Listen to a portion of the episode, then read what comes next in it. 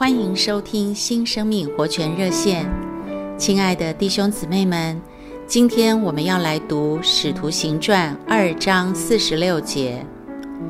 他们天天同心合意，坚定持续的在店里，并且挨家挨户擘饼，存着欢要单纯的心用饭。在初期的教会，圣徒们就实行在家中聚会。并且一起用餐。今天我们也可以这样把家打开来传福音。把家打开的益处是多的，除了使我们自己冰冷的心再次焚烧起来，还能使不愿意相信主耶稣的家人有机会接触主，向他敞开。此外，对于周围的邻居也很有帮助。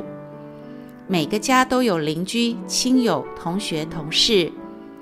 我们请人到家里坐一坐，吃顿饭，他的心就敞开了，耶稣就进得去了。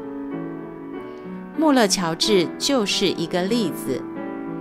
年轻的穆勒生活放荡不羁，不到十岁就会偷父亲的钱，长大以后更是善于诈欺。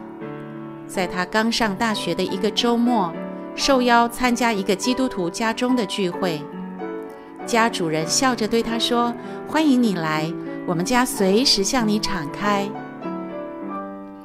晚餐后，大家一同唱诗歌、读圣经。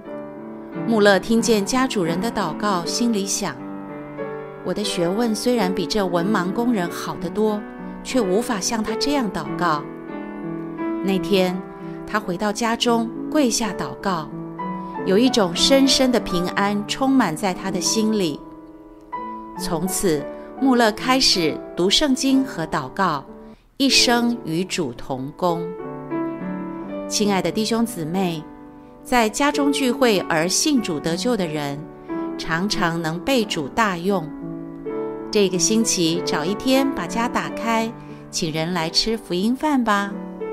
愿主祝福您家中的每一个人。